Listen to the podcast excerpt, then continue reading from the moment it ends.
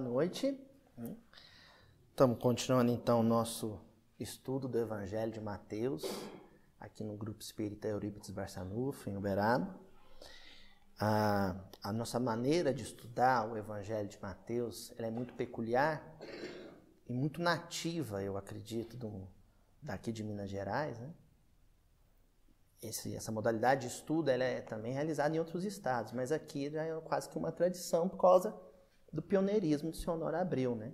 Que é o popular Miudinho, um estudo minucioso do Evangelho, detalhado do Evangelho.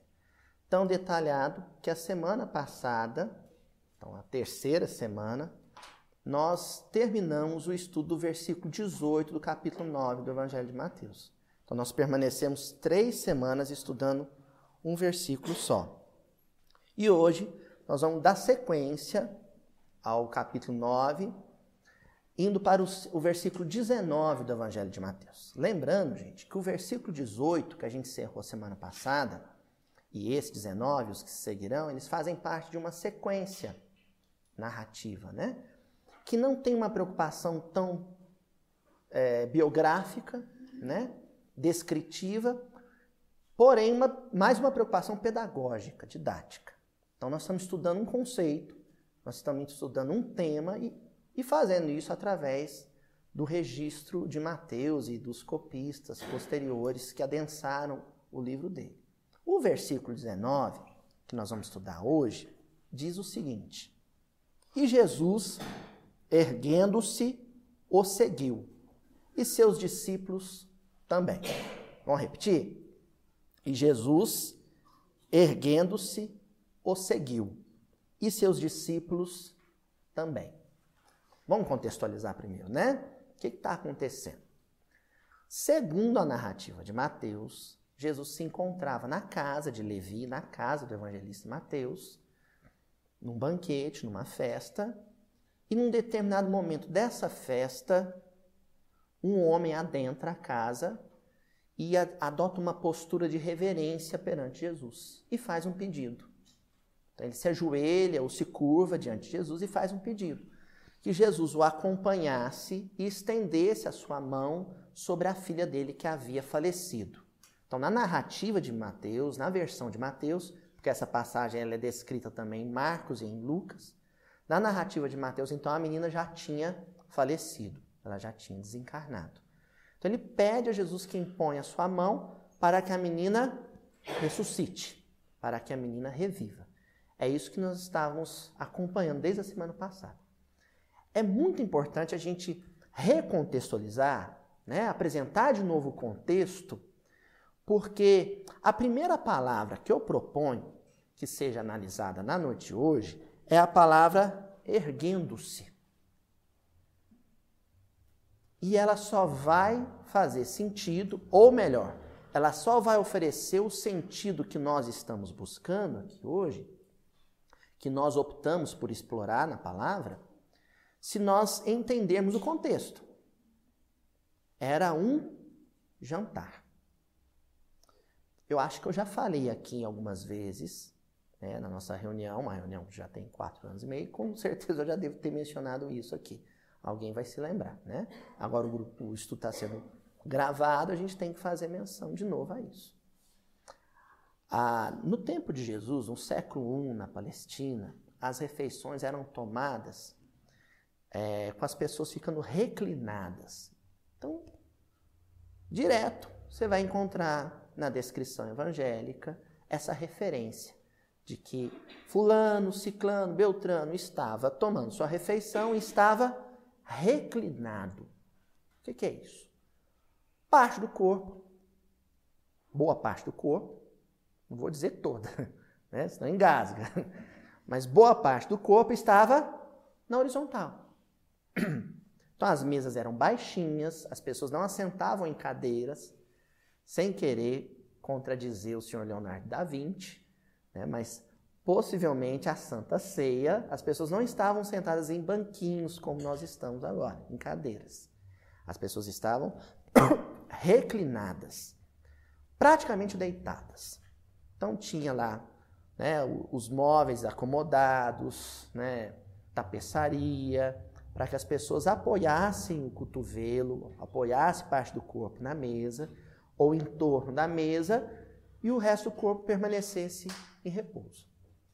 O que eu quero dizer é que possivelmente, possivelmente, Jesus, naquele momento em que Jairo, o chefe da sinagoga, o personagem em questão, adentrou e encontrou Jesus na horizontal, reclinado. Se não necessariamente na horizontal, reclinado, deitado ou semi-deitado, ele estava pelo menos sentado. Pelo menos isso. Por quê?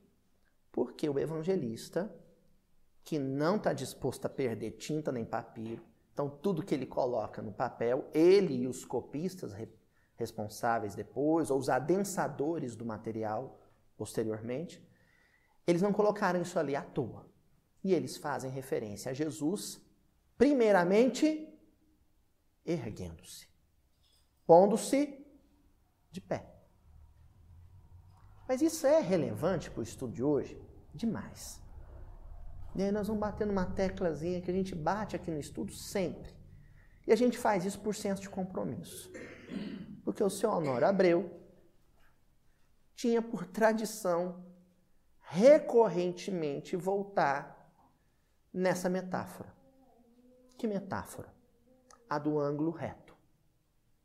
Da reta horizontal, associado ou em harmonia a uma reta, uma seta vertical, formando um ângulo reto.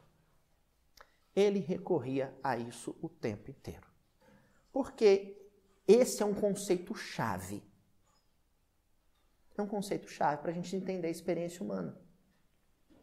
O que é experiência humana, senão a trajetória de um espírito na carne, no plano físico, com um corpo físico?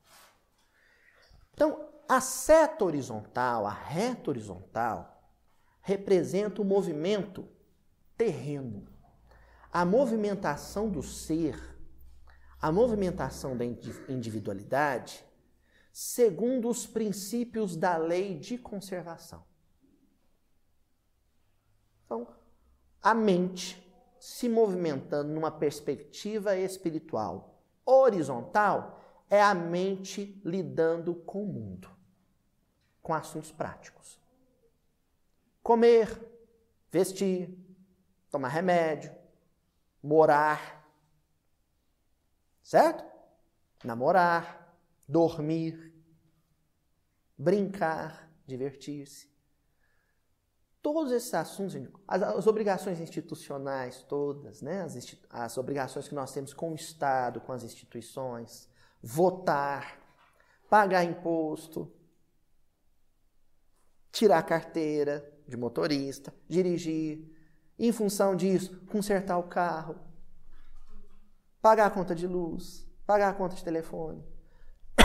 Todos esses movimentos psíquicos, e são movimentos psíquicos porque eles convidam a mente a uma movimentação. A mente precisa lidar com uma série de problemas que a experiência física propõe à individualidade.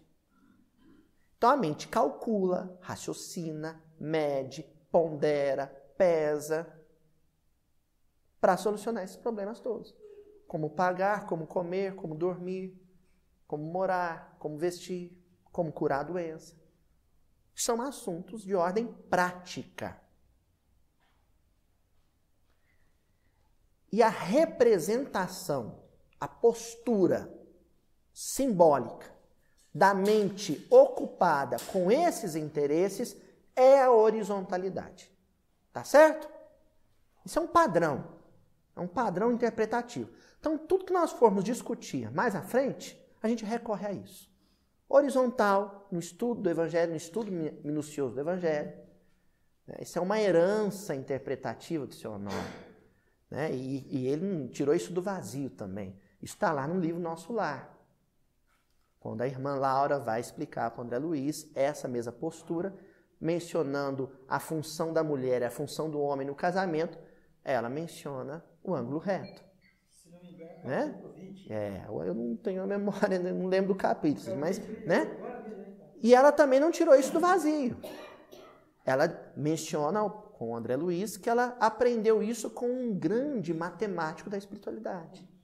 Então eles recorrem a essa estratégia de fazer referência às nossas ocupações e, por vezes, às nossas preocupações de ordem prática com uma postura da mente na horizontal.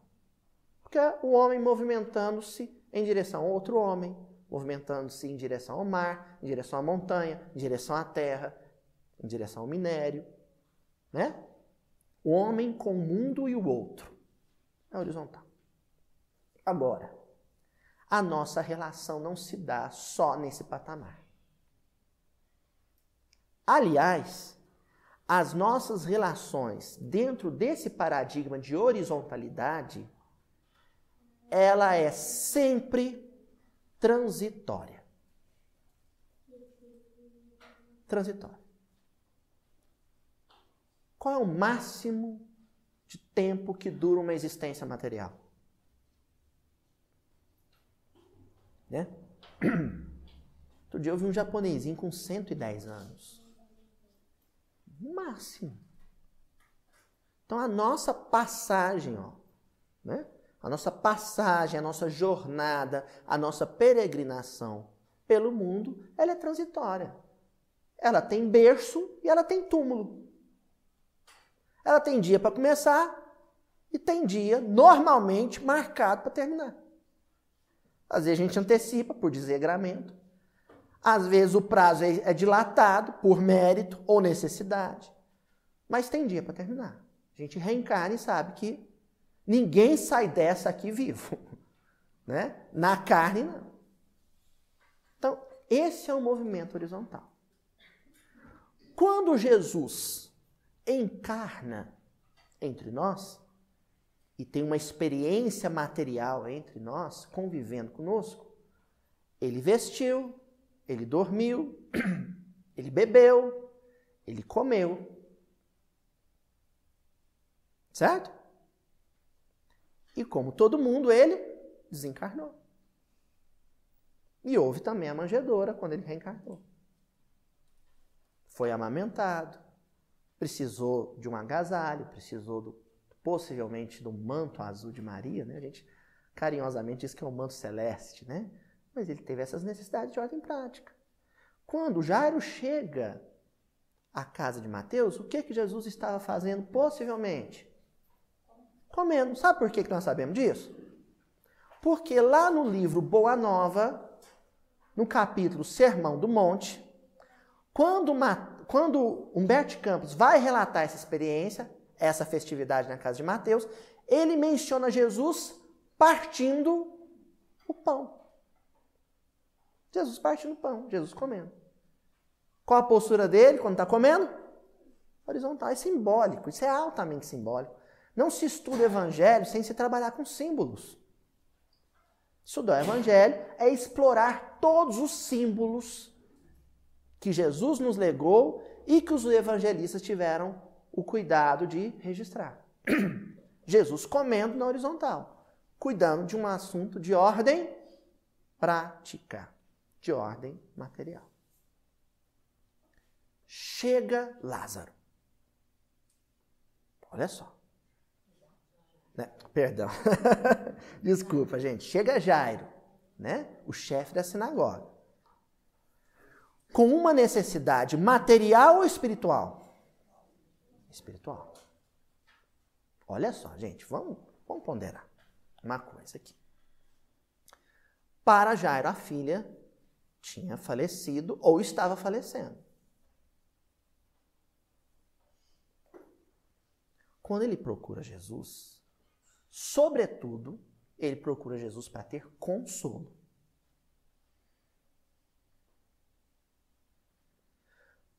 Porque quando nós temos um familiar, né, nós temos hoje a Thaís, a enfermeira, temos o pessoal da área de saúde aí também, outros companheiros. Quando nós temos um familiar que está moribundo, que já está desenganado, que os médicos já avisaram que vão desligar o aparelho médico, que vão cessar a vida, a vida física.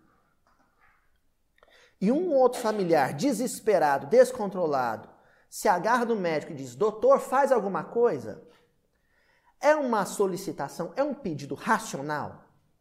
É um pedido do cérebro? Não. É um pedido movido por quais forças? Do coração, da emoção, da emotividade. Então, o pedido que Jairo faz para Jesus é, sobretudo, um pedido emocional. Tocado de sentimento, carregado de sentimento. E não se atende à necessidade emocional, psíquica, de alguém na horizontal. Então, Jesus se ergue. E essa postura de Jesus ao se erguer não era só para caminhar com Lázaro, deslocamento físico. Né? Com, perdão, hoje eu tô... tô lá, eu vou encaixar esse Lázaro aí, pode deixar, gente. Uma hora nós vamos chegar nesse Lázaro aí. Então, a postura de Jesus é uma postura espiritual. Porque a verticalidade, agora nós chegamos na verticalidade. A verticalidade representa conexão com Deus. A verticalidade representa mente buscando as alturas, buscando o que há de celeste na experiência humana, buscando as altas esferas. Ah, mas não tem alto nem baixo no universo. Não, para uma esfera tem o mais próximo e o mais afastado. E na obra kardeciana nós aprendemos que quanto mais distanciado da crosta, na obra de André Luiz também, quanto mais afastada a crosta, mais sutil é a, a esfera espiritual, é a camada espiritual. Vibratoriamente sutil, fluidicamente sutil. E quais são os espíritos que habitam essas regiões? Os espíritos que representam a governadoria espiritual do orbe nas nossas vidas. Então, buscar as alturas é buscar conexão com essas faixas de espiritualidade. Com esse âmbito de espiritualidade, com esse ambiente espiritual. Verticalizar-se é sintonizar-se com Deus. Então, quando eu estou em oração, eu digo que a minha mente, o meu psiquismo está verticalizado. O complicado é harmonizar esses dois pontos. E a harmonia, gente, não pressupõe equidade entre os dois patamares, entre os dois paradigmas. Não pressupõe isso.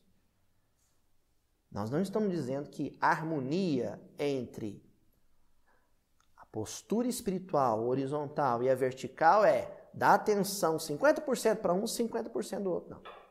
Não é isso. Um padrão tem a liderança. Um desses dois padrões detém a liderança. Tudo para funcionar bem, né, tem que ter um líder. Tem que ter alguém que toma a frente. E o problema é quando você escolhe a liderança errada. Esse é um, esse é um problemão, hein? Quando você faz a escolha de uma liderança equivocada, se compromete todo o grupo. Então, o senhor Honoré Abreu, perto da, do desencarne dele em dois mil e sete... ele estudava com um grupo, lá no Grupo Espírita Eurípedes, o livro Gênesis. E meu amigo Afonso Chagas, ele me possibilitou acesso a algumas gravações do seu Honoré estudando Gênesis, igual o Haroldo está estudando. E uma das coisas que mais me impressionou era a análise que o seu Honoré fazia das figuras simbólicas de Caim e Abel, os filhos de Adão e Eva. Então, eu já tinha visto companheiros do movimento espírita analisarem as duas perspectivas sempre num horizonte familiar. Né? Toda casa tem o seu Caim, toda casa tem o seu Abel. Né? Mas o senhor Honoré, ele surpreende muito quando ele faz essa análise. Porque ele pensa Caim e Abel como fragmentos, ou bandas, ou porções da nossa individualidade. Então, todo mundo tem uma parte de Caim e todo mundo tem uma parte de Abel. O Caim, para quem conhece o texto bíblico, quem não conhece, acompanha os estudos de Gênesis todas as quintas-feiras, no canal Ser, né, no canal do Portal Ser, às oito horas da noite. Está acontecendo hoje, né? Hoje está sendo simultâneo, né? Então, o Caim, o ofício dele era a agricultura. Ele era um agricultor, um camponês. Então, ele lidava com a terra. E o Abel, ele era um pastor de ovelhas. O ofício do Caim fazia com que ele estivesse sempre fixo, preso ao solo. Mas a atividade pastoril, numa perspectiva também altamente simbólica, é aquela atividade livre que se movimenta livremente. O pastor, ele acompanha o rebanho. Então ele não tem paradeiro. Por que que eu estou dizendo que essa atividade ela é simbólica? Porque em hebraico, ruach, tanto quer dizer vento, quanto quer dizer espírito. Então o movimento do pastor, perambulando, vagando, livre pelas campinas, pelos planaltos, né, pelos vales da Palestina, é análogo ao movimento do vento. Enquanto a atividade do Caim é análogo ao movimento corpo, preso. O movimento do nosso corpo é muito, extremamente limitado. Então, Caim e Abel, na análise que o senhor Honório faz, vão representar Caim, a horizontalidade, o irmão que cuidava dos interesses práticos, o irmão excessivamente comprometido, excessivamente apegado, excessivamente arraigado às questões de ordem material. Vocês viram como eu enfatizei o excessivamente? Porque o problema é o excesso. O descontrole vem do excesso. Enquanto Abel representa ruach, o vento, a espiritualidade. Ele é a porção vertical. Então, quando eu penso no meu lado Caim, eu estou falando do meu lado que cuida dos assuntos de ordem material. Quando eu penso no meu lado Abel, eu estou falando dos assuntos, do meu, da minha parte ligada à espiritualidade. Qual que é o grande drama dessa passagem no livro Gênesis? O que que acontece com esses dois irmãos? Um mata o outro. Vocês lembram por quê? Por causa de Deus. O culpado é Deus. Então, tem os dois irmãos, cada um traz a sua oferenda, a sua oferta. O Caim traz as ofertas da terra, os frutos da terra, e o Abel traz a oferenda dele também, uma ovelhinha do rebanho dele. E a primogenitura, gente, ela não necessariamente é resultante de um nascimento primeiro. O primogênito, quem detém a liderança de um grupo familiar, não necessariamente é quem nasceu primeiro. É, sobretudo, quem o pai decidiu que vai ser. E aí os dois irmãos trazem oferenda para Deus. Deus rejeita a oferenda de Caim e aceita a oferenda de Abel. As pessoas leem isso e não entendem nada. Por quê? Sabe o que Deus estava dizendo? Ele estava escolhendo o primogênito. Ele estava escolhendo quem deveria liderar. Os dois irmãos são importantes. Os dois têm funções de relevo. Só que a liderança é do Abel. A primogenitura é do Abel. Então eu tenho Um cérebro que calcula, que pondera, que mede, que raciocina friamente, que avalia as perdas e os ganhos de ordem material, prático. E tem um coração que sente, que se emociona, que se comove, que ama e que se conecta com Deus.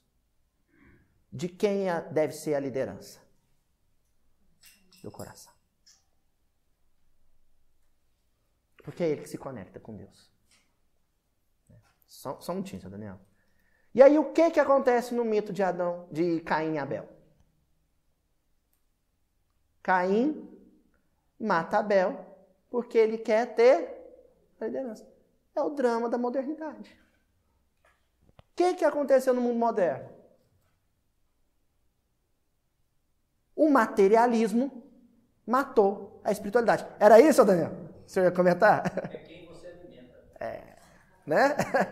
O materialismo assumiu a primogenitura. Esse é o problema. Caim matou Abel.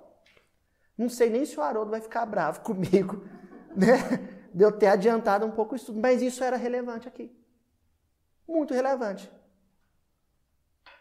Porque existia um Cristo humano, existia um Cristo humano que estava comendo, se alimentando. E existia um Cristo cósmico, existia um Jesus cósmico, governador espiritual do orbe, responsável por toda a evolução do planeta Terra, espiritual, biológica, geológica. E quem se ergue e vai socorrer Jairo? Jesus de Nazaré, o Cristo do planeta Terra, o responsável por todas as, as almas que aqui evoluem. É isso que acontece. Jesus se ergue para mostrar que Em primeiro plano, em primeiro plano, a primazia é da postura vertical. Se você tem um compromisso material, se alimentar, e tem um compromisso espiritual, consolar um coração, o que, que você faz primeiro?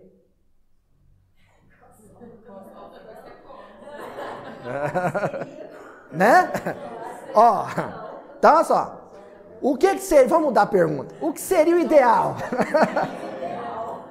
O que a espiritualidade espera da nós? Um processo de verticalização.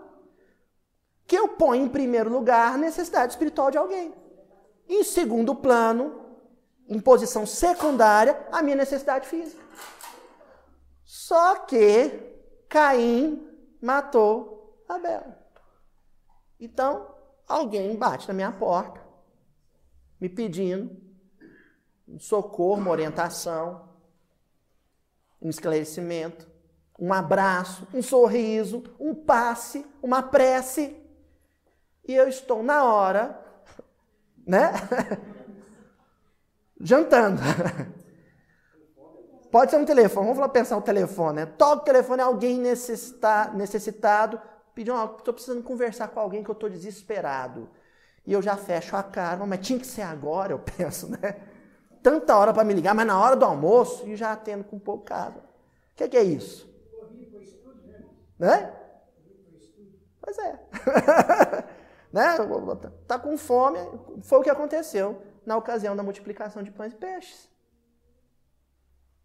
Jesus oferecendo um banquete espiritual. Mas só estava desfrutando, de fato, aquele banquete espiritual quem tinha o psiquismo na vertical. Quem estava espiritualmente deitado, reclinado, só pensava em quê? Como é? Esse é o problema. Resolve o nosso versículo aqui? Não resolve. Sabe por quê? Jesus não simplesmente se ergue.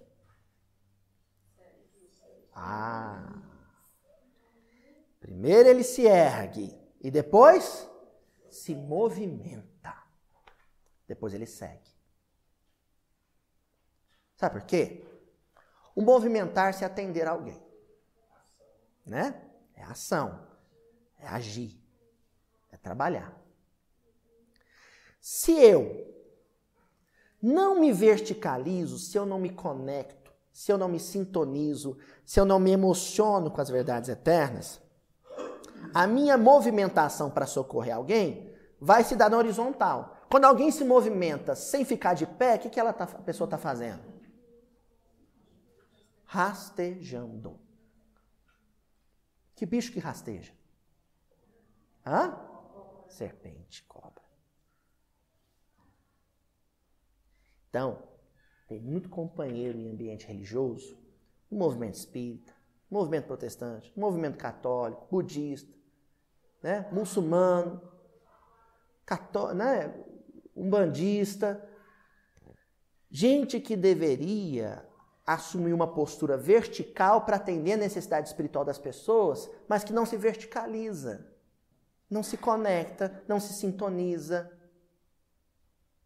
não dá as mãos com a espiritualidade superior e quer socorrer e quer atender a necessidade do outro. Faz isso na horizontal. Então rasteja. São as serpentes agindo no meio espiritual. Porque, né, tem o compromisso, tem a missão de socorrer e atender a necessidade espiritual das pessoas, mas não se verticaliza. Não estou entendendo ainda o que você está querendo dizer, Luiz. Estou falando daquele companheiro espírita que está mais preocupado com a reforma das paredes do centro, com a cor da tinta que ele vai pintar o centro, do que em abraçar e sorrir, bater papo com um novato que chegou pela primeira vez na casa. Entendeu, senhoritas? Chega um casal com uma criancinha, tá vindo a primeira vez no centro. A criancinha pega e coloca o pé na parede que pintou semana passada do centro. O presidente do centro pega e fica nervoso e chama a atenção da criança porque ela tá com a, o pé na parede. A casa tá aberta, ele tá lá fazendo palestra, dando passe, mas na horizontal. Rasteja.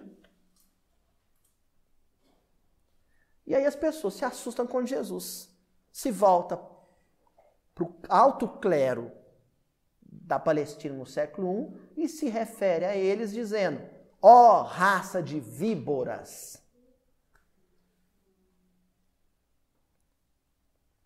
A grande nação que detinha a primogenitura espiritual da terra, demasiadamente preocupada com assuntos práticos, políticos, econômicos, demasiadamente. Olha o que nós estamos falando, excessivamente, demasiadamente.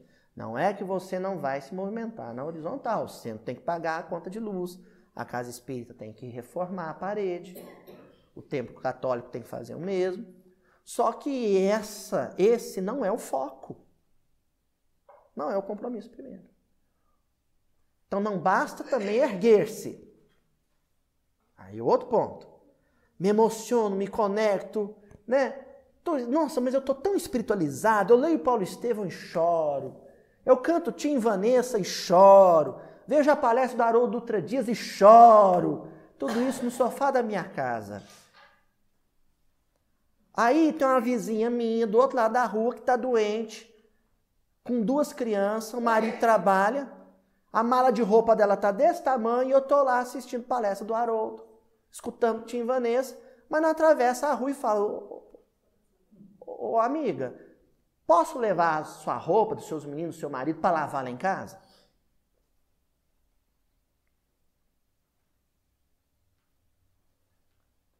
Verticalizou? Sim. Já é uma conquista extraordinária.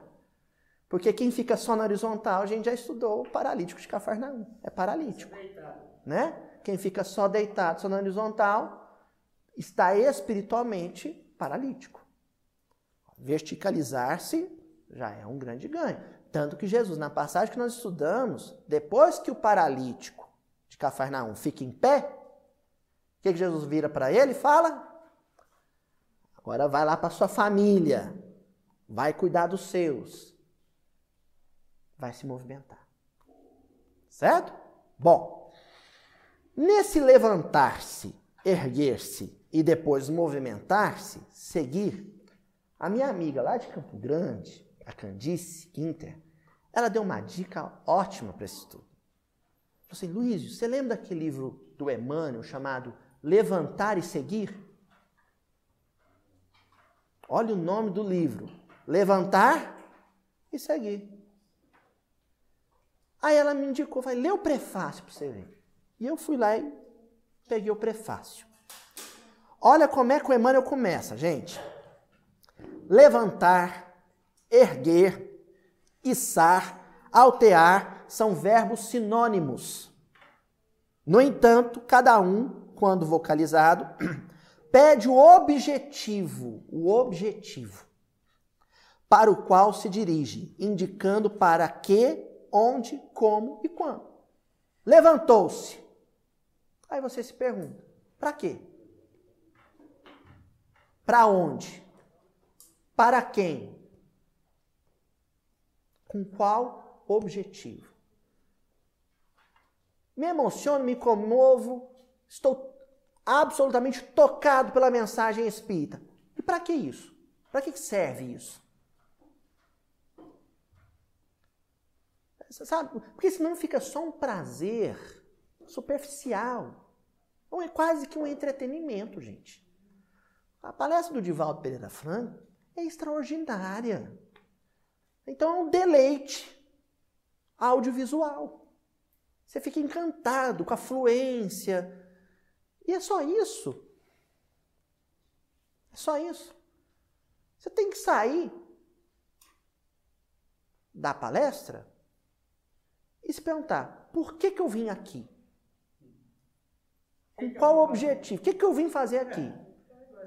Tá, e tô saindo aqui todo emocionado. Para que que serve? Qual a utilidade dessa emoção? Deve ter um objetivo. Para que que serve? A irmã continua dizendo. É que, de modo geral, grande número de criaturas humanas jaz sentada ou acomodada em suas próprias vantagens passageiras. Ó. Sentado, acomodado, poderia ser reclinado. O jaz é morto. Tá lá. Não é assim que a gente fala no cadáver? Né? No, no, no túmulo? Aqui, jaz. Tem gente que se acomoda naquela postura. Aí consegue se reerguer, consegue ser tocado pelas mensagens de espiritualidade, e de, de novo se acomoda naquela postura de simplesmente ficar em pé e parado. Vantagens passageiras, gente. Olha só, vantagem é tudo aquilo que nos traz algum benefício. Só que aquilo que nos traz um benefício que tem prazo de validade, tem vida curta, é uma vantagem, só que é passageira. Almoçar um prato de comida é uma vantagem passageira. Você sentou meio-dia, bateu um arroz com feijão. Quando chegar às dezesseis horas, quatro horas da tarde, o que você está sentindo? Fome. Então aquilo não pode ser a coisa mais importante da sua vida. Não pode. Todas, toda a satisfação de ordem prática material é importante, porque é uma vantagem. Só que tem uma importância superficial, passageira, transitória. Mas a gente se embriaga, embriaga com aquilo, fica ébrio com essas vantagens passageiras e cai na ilusão de acreditar que elas são eternas. Esse é o problema. Esse é o problema. Esse é o problema. Ao toque do ensinamento ou da influência de Jesus, se modificam no íntimo aceitando a lição do Divino Mestre, ou magnetizadas pelo encantamento da oração. É um encantamento, né? A gente diz assim, recorrendo ao Emmanuel no livro Vida e Sexo, quando ele vai definir namoro, ele diz assim, namoro, o namoro se traduz por um suave encantamento. Tem gente que está namorando a doutrina espírita tem trinta anos. mas não casa com ela. Sabe, enrolando? Está num suave encantamento, tem trinta anos. E suave encantamento tem que passar. Tem aquele encantamento inicial, não tem? Quando a gente descobre a doutrina espírita, a gente descobre sobre o Evangelho, por exemplo, tem um encantamento inicial, a gente fica, né? É um alumbramento, eu gosto dessa palavra. A gente fica num estado de graça. Depois isso tem que passar e virar vida, virar vivência. Né? Oi? Se ficar só no, no alumbramento, você não é discípulo. O discípulo vai além do alumbramento, vai além do encantamento. Aí vira discípulo. Né? Nós vamos chegar agora mesmo. Se não é multidão, se não é massa, só faz coro. Né? Só ovaciona, só aplaude. Aí o Emmanuel continua. Ao toque do ensinamento ou da influência de Jesus, se mod... perdão, isso a gente já leu. No conceito delas próprias, espiritualmente, se levantaram para a fé que não possuíam, de fato, adquirindo uma postura de confiança em Deus que se lhes mantinha ignorada. Sentem-se erguidas às novas concepções da vida ou em novos pensamentos, mas que se esquecem da ação que lhes complementaria a libertação dos males ou imperfeições que ainda carregam. Levantou-se, próximo passo, seguir. Movimentar-se. Quem? Seguir quem? Né? Uma escolha. Porque tem gente também que se ergue, aí percebe que tem que seguir, percebe que tem que se movimentar, mas vai seguir companheiros humanos, sabe? Homens. Abraça a tarefa do fulano, mas não abraça a tarefa do Cristo. Isso é um perigo, gente. A semana passada aconteceu uma coisa muito bacana, com essa dobradinha do estudo do Evangelho, com, com Gênesis, né? É, quem estiver assistindo depois na internet vai estar vendo isso posteriormente. Mas o estudo da semana passada foi dia vinte e seis, vinte e cinco, né? vinte e cinco. Nosso estudo aqui foi no dia vinte e cinco. E o estudo do Gênesis com Haroldo aconteceu no dia vinte e seis. E no dia vinte e cinco, quem vê o vídeo em casa, e todo mundo aqui se lembra, a gente falou insistentemente sobre a questão da idolatria, do culto a homens. No dia vinte e cinco, no dia vinte e seis, na quinta-feira, o Haroldo falou de idolatria do culto aos homens. E nós não conversamos, não trocamos ideia sobre isso. Isso revela a sintonia e um tema que a espiritualidade está querendo reforçar. Culto a homens, culto a médium, culto a palestrante, culto a pastor, culto a padre, culto ao pai de santo. Nós não devemos seguir homens. Nós devemos seguir o Cristo. Só. A história linda do Chico, né? Com, com o Emmanuel, quando o Emmanuel fala, olha, te dá um conselho. O dia que você ripsografar uma mensagem em mim, você encontrar alguma discordância entre o que eu ditei e alguma obra de Kardec, ou sobretudo o Evangelho de Jesus, rasga o que você psicografou e fica com Kardec, com Jesus. Lembrando que Kardec recebeu o mesmo conselho. Se alguma linha da codificação tivesse contra o controle universal, né, do, do, da comunicação dos espíritos, qual que era o critério de Kardec ao receber milhares de mensagens para compor o Evangelho segundo o Espiritismo? Se tinha concordância ou não com o Evangelho de Jesus. Se não tem, rasga. Então, levantar-se, sim. Seguir, sim. Mas tomar cuidado, prestar atenção e ter ciência, lucidez. Eu estou seguindo Jesus. Se, de repente eu estou seguindo alguém que não é o Cristo. E aí, fechando essa leitura, o Emmanuel diz assim, levantam-se, entretanto, prosseguem na rotina a que se habituaram. Alteiam-se no campo emotivo, mas não se movimentam para o trabalho do bem ao próximo.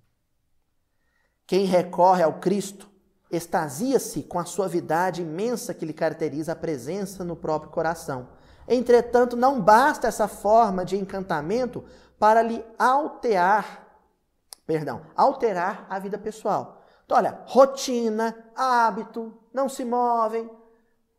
Uma palavra que define isso, acomodação. Dar o segundo passo é sempre mais difícil que dar o primeiro. Dar o terceiro passo é sempre mais difícil que dar o terceiro. Perdão, dar o terceiro passo é sempre mais difícil que dar o segundo. O quarto é mais difícil que o terceiro. Mas a caminhada consiste em superação. Levantar-se já foi um processo difícil. Seguir é o próximo passo. Manter a rota com Jesus é o próximo passo. Perseverar até o fim é isso que traz a glória. É isso que traz a vitória. Perseverar até o fim. Até a superação de um vício, até a renovação do orbe, até o quitamento de uma dívida kármica. Esse é até o fim, é o prosseguir. E finalizamos. A inteligência se alteia na maneira de ser das pessoas, mas prossegue acomodada nos seus próprios interesses de ordem material. Ó, horizontal. Em suma, erguendo-se e acompanhando os passos do Divino Mestre, que nos deixou essa fórmula inesquecível. Quem procura encontrar-me, negue a si mesmo. Tome a cruz que lhe cabe e siga os passos. Então, a lei de conservação é o instinto ainda agindo na nossa vida. E o instinto é o guia infalível. É Deus nos conduzindo. Agora, existem necessidades que nós criamos, forjamos, que já excederam em muito a lei de conservação. O que é o negar a si mesmo que Jesus está dizendo? Não é negar a lei de conservação. É negar a si mesmo. É negar o que eu acrescentei, o que eu adicionei e que não estava no projeto. Isso é negar a si mesmo. Então, eu queria muito, muito, muito comer um filé mignon com molho de champignon. Cheguei em casa e minha mãe fez um frango assado. Certo? O que que manda a lei de conservação? Você precisa almoçar. Agora, o querer, a vontade, o capricho, o desejo de que seja aquela receita, isso aí não Não está no script. Eu só tenho que me alimentar, seja como que for.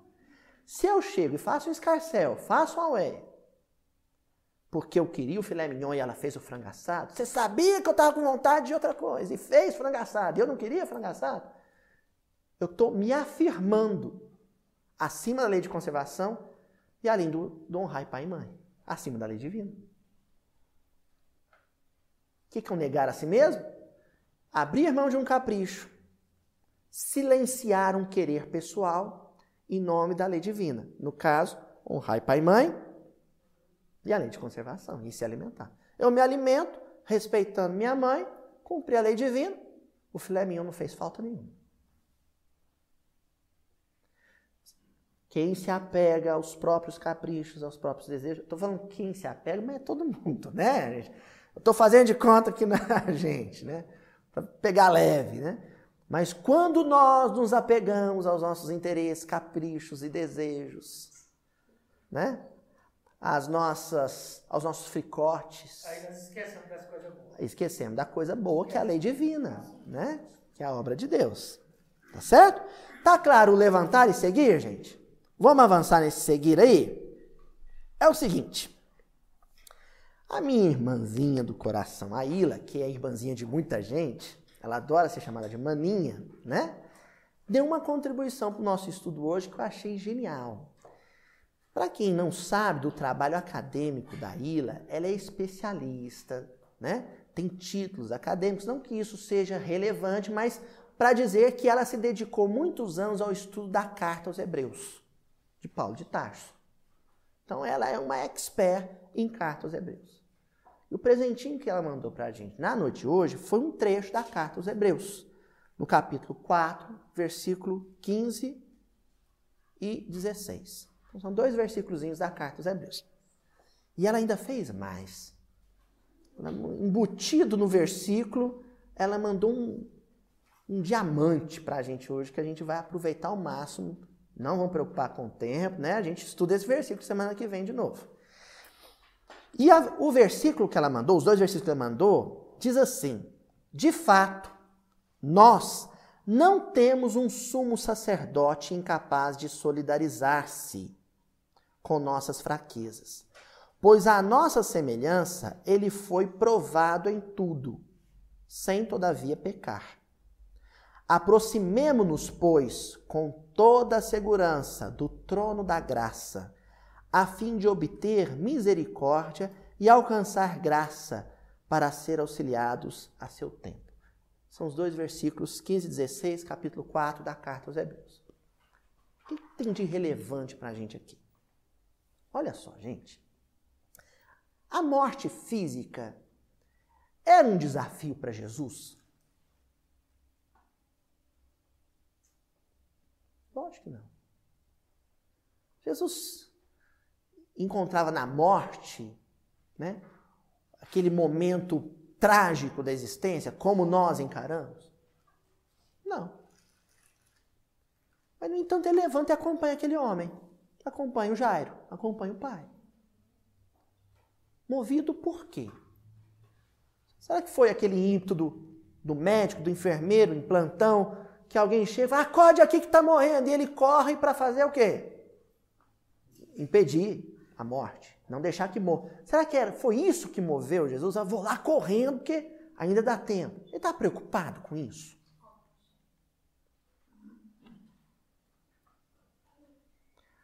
Aquilo só era uma dor, um evento doloroso para o Jairo, a família dele, os amigos, a criança.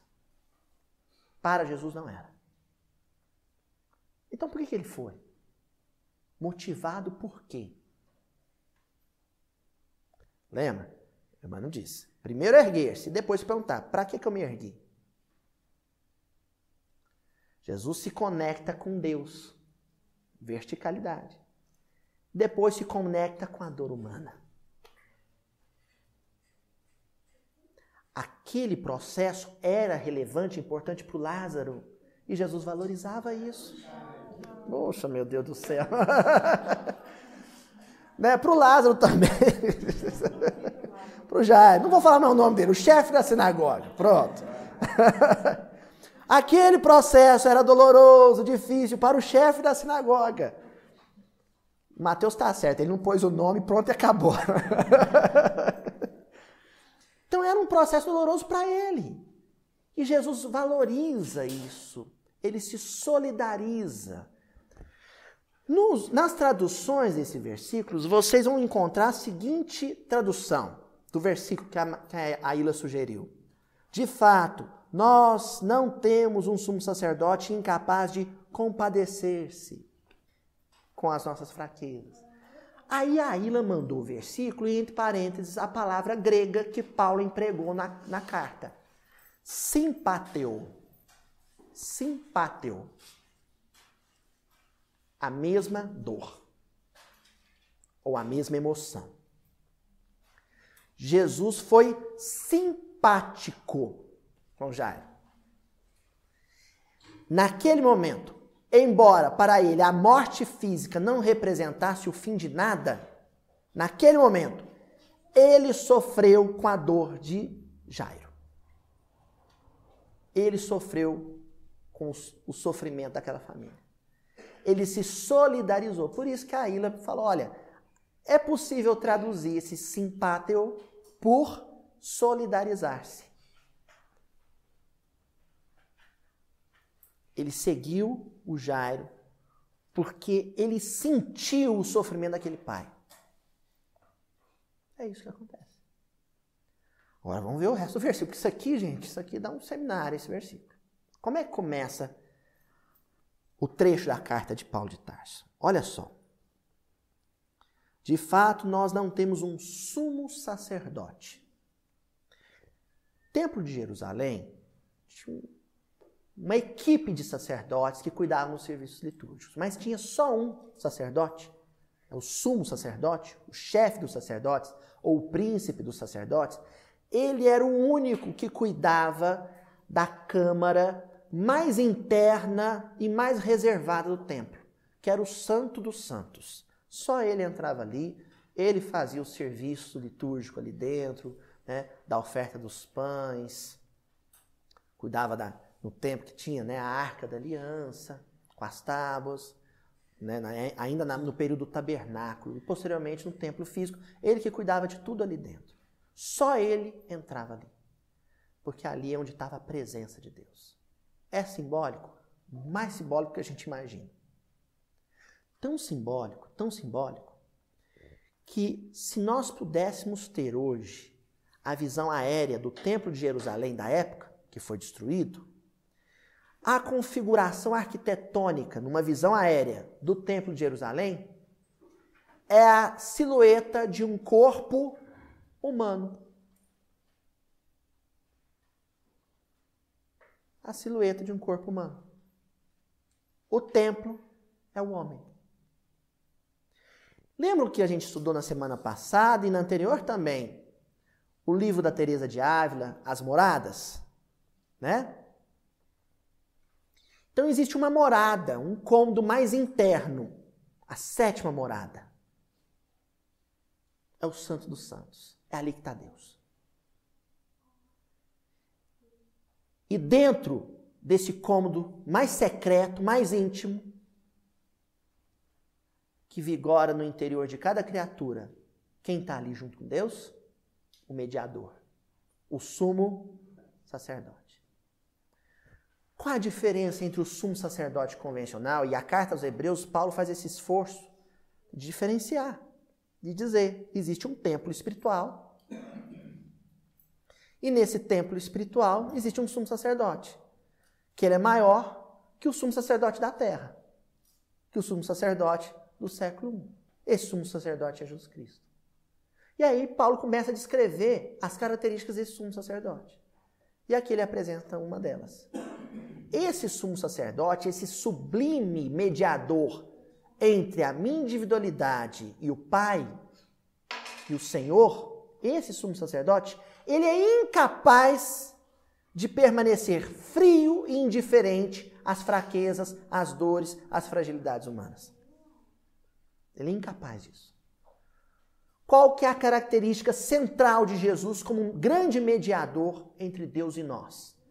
No livro A Gênesis, de Allan Kardec, no capítulo quinze, já mencionei isso aqui com vocês. Allan Kardec diz, Jesus não pode ser enquadrado como um médium convencional. Porque ele não, ele não existe quem possa ser, né, a outra ponta do novelo entre Jesus e ele, né, entre nós e ele, tendo Jesus no meio, como mediador. Não tem como. Jesus não é médium de ninguém. Aí Kardec diz, se for médium, só se for de Deus. Então, o sumo sacerdote é o mediador. Qual que é o traço maior desse sumo sacerdote? A capacidade de se solidarizar, solidarizar com a humanidade. Sofrer com as nossas dores, com as nossas fraquezas. E aí vem o conselho de Paulo. Aproximemo-nos. O que que Jairo faz? Se aproxima. Ele se aproxima. Aproximar-se de Jesus é aproximar-se de Deus. E não é uma aproximação física, não é vir no centro todo dia.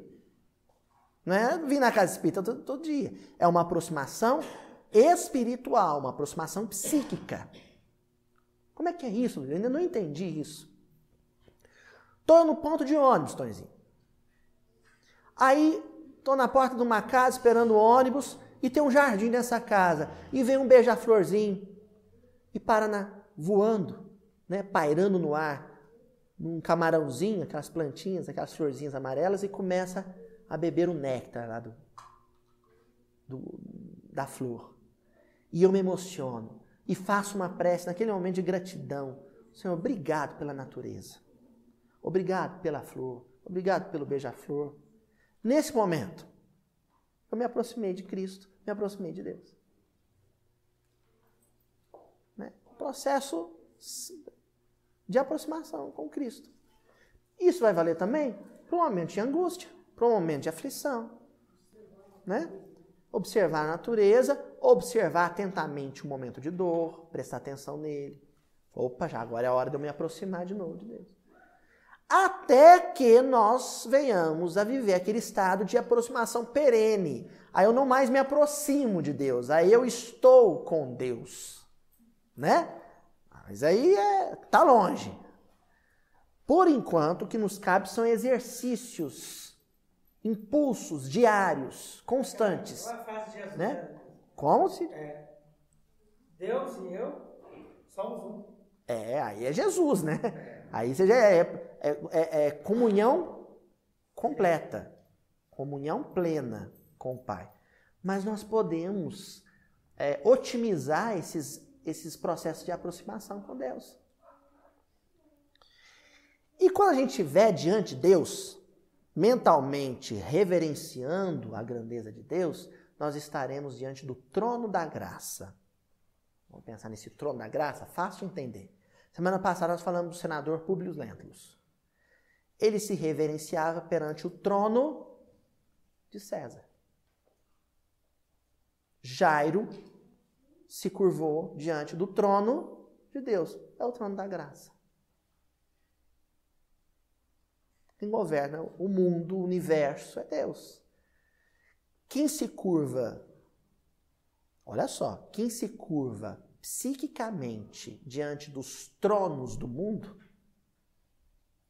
dos tronos da academia, dos tronos do ambiente universitário, dos tronos, né, do poder institucional, do Estado, dos reis da terra, dos tronos econômicos, dos grandes empresários, dificilmente vai se sentir inclinado a curvar-se diante do trono de Deus.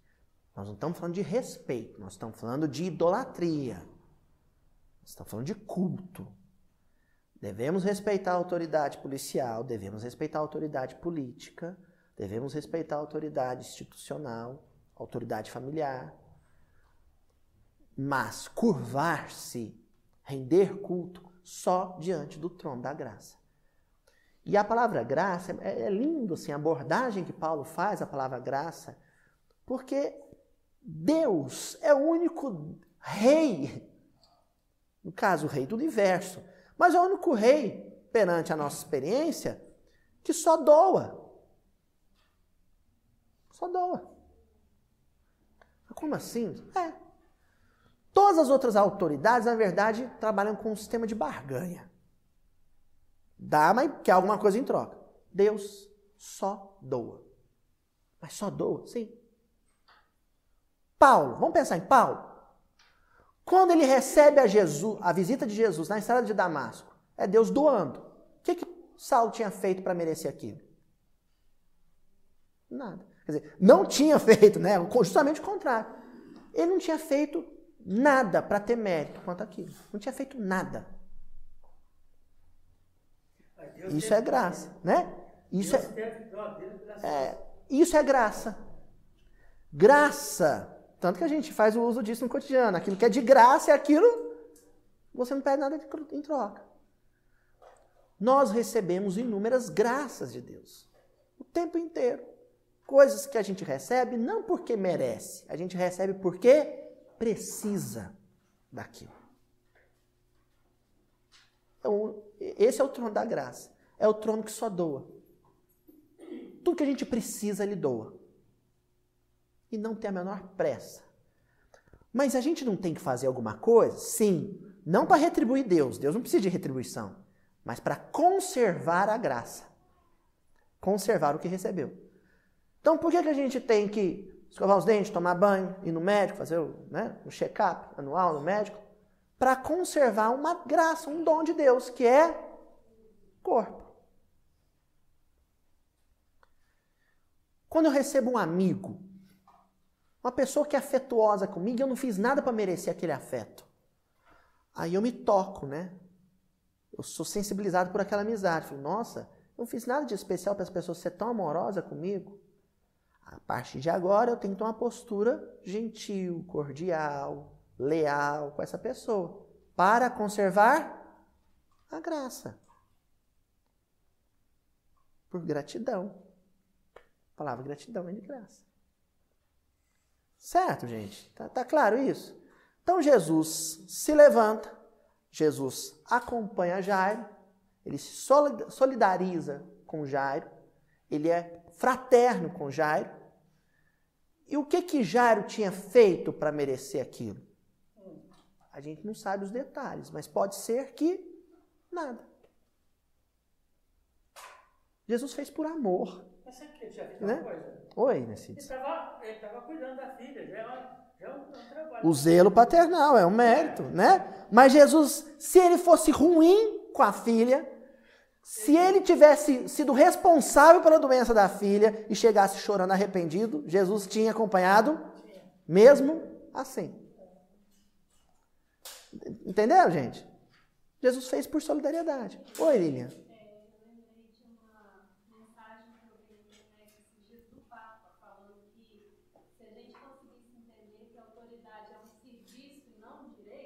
Isso.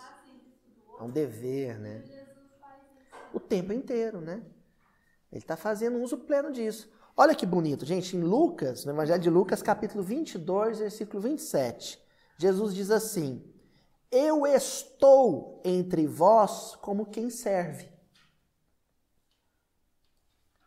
O máximo da solidariedade espiritual, né? Da fraternidade. Estar entre nós...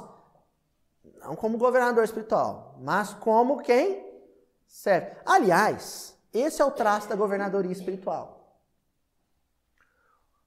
O que faz um espírito receber o título ou o encargo de Cristo, de governador de um órgão? O enorme talento que ele tem para servir o tempo todo. Ser útil. Jesus serve o tempo inteiro. Gente, vamos pegar assim, uma, um grãozinho de areia só para a gente dar conta, para a gente suportar o peso que é essa governadoria espiritual de Jesus. Um grãozinho de areia. Irmã Veneranda no livro Nosso Lar. Todo mundo se admira, porque você tem lá umas horas de repouso, que não é bem um repouso, né? né? Você tem umas horas lá que você pode aproveitar isso. Para uma biblioteca, assistir um, um show musical, passear no Bosque das Águas, tal, tal. E você recebe isso em forma de cupom, porque o Nosso Lar é uma colônia muito próxima da Terra. A gente ainda trabalha com esse sistema de cupom. Mas a Irmã Veneranda começa por aí. Ela não estava no Nosso Lar porque ela era habitante do Nosso Lar. Era um espírito de alta estirpe. Ela estava lá para ser útil, para servir. E estando lá a serviço, ela não entendia o porquê que ela ia usufruir desse cupom. Né? Os bônus hora. Então, ela está acumulando, mas assim, isso na contabilidade do Lísias, na contabilidade do, do André Luiz, porque eu duvido muito que a Irmã Veneranda contasse. Opa, acumulei mais um tanto, né? Opa, vinte, acho que eram vinte mil bônus horas acumulados que ela tinha, né? vinte mil horas de serviço constante sem repouso. Sem repouso, sem passear no jardim. Só servindo. Isso é um grãozinho de areia perto de Jesus. Nosso planeta, se não me falha a memória, ele tem quatro bilhões e meio de anos de existência, tanto geológica, um bilhão e meio de vida, né? Na Terra.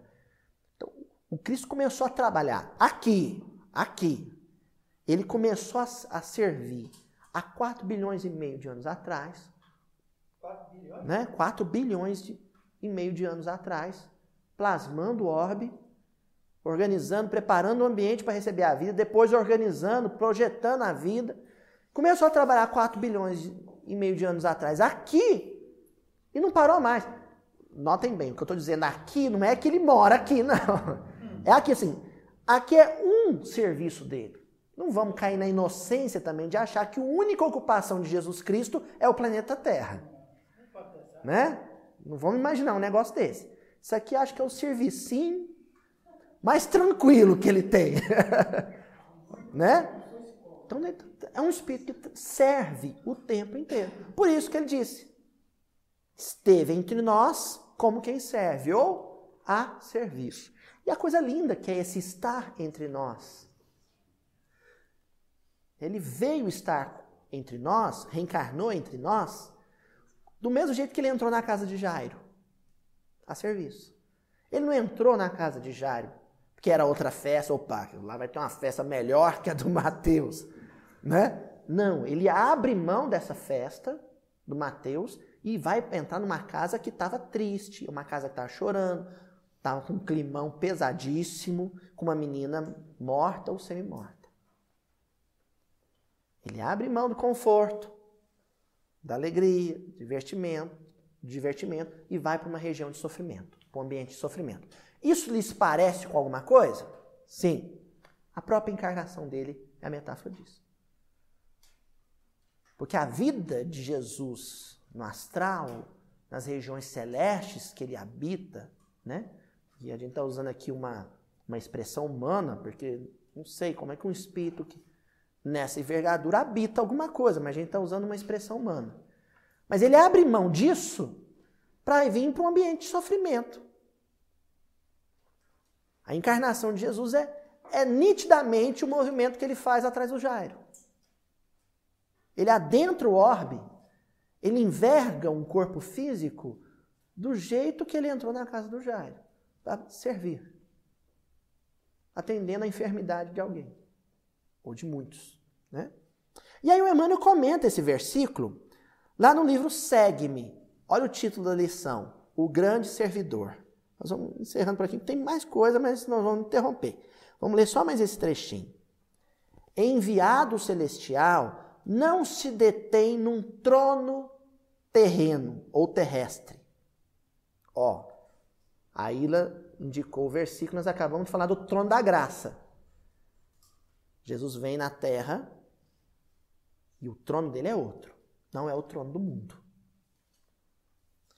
E aproxima-se da multidão para auxiliá-la.